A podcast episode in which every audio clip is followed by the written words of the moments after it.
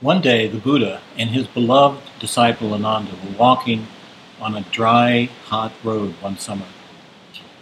And the Buddha stopped and said to Ananda, I'm thirsty. Take my begging bowl and go back to that stream we passed three or four miles behind us and get some water for me. I'm very thirsty.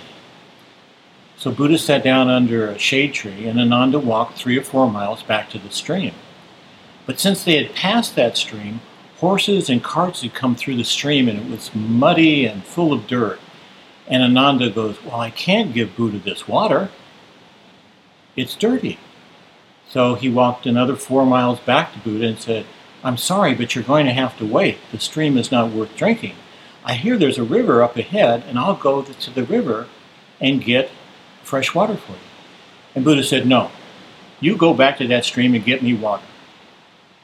Well, this shocked Ananda, and it actually agitated him. And as he starts to go back, he didn't really want to go because it was stupid to go back, he thought. And he got angry. It was stupid to go back to a stream that was full of mud and get the water. But when the master tells you to do something, you have to do it. So he walked back, feeling agitated the whole way. And when he got to the stream, it was a little clear, but it still wasn't worth drinking.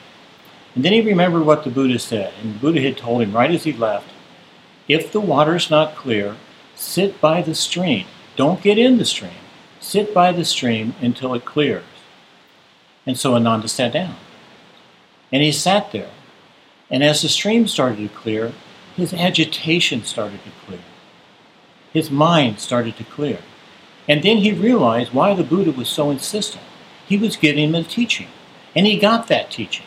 And he realized that when his mind was bothered or feeling hurt or wounded, he should just sit quietly until it cleared by itself.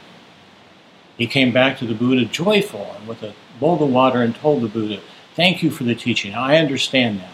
From now on, I'm going to watch my mind if it's agitated until it clears. Well, this story is really teaching us something about meditation.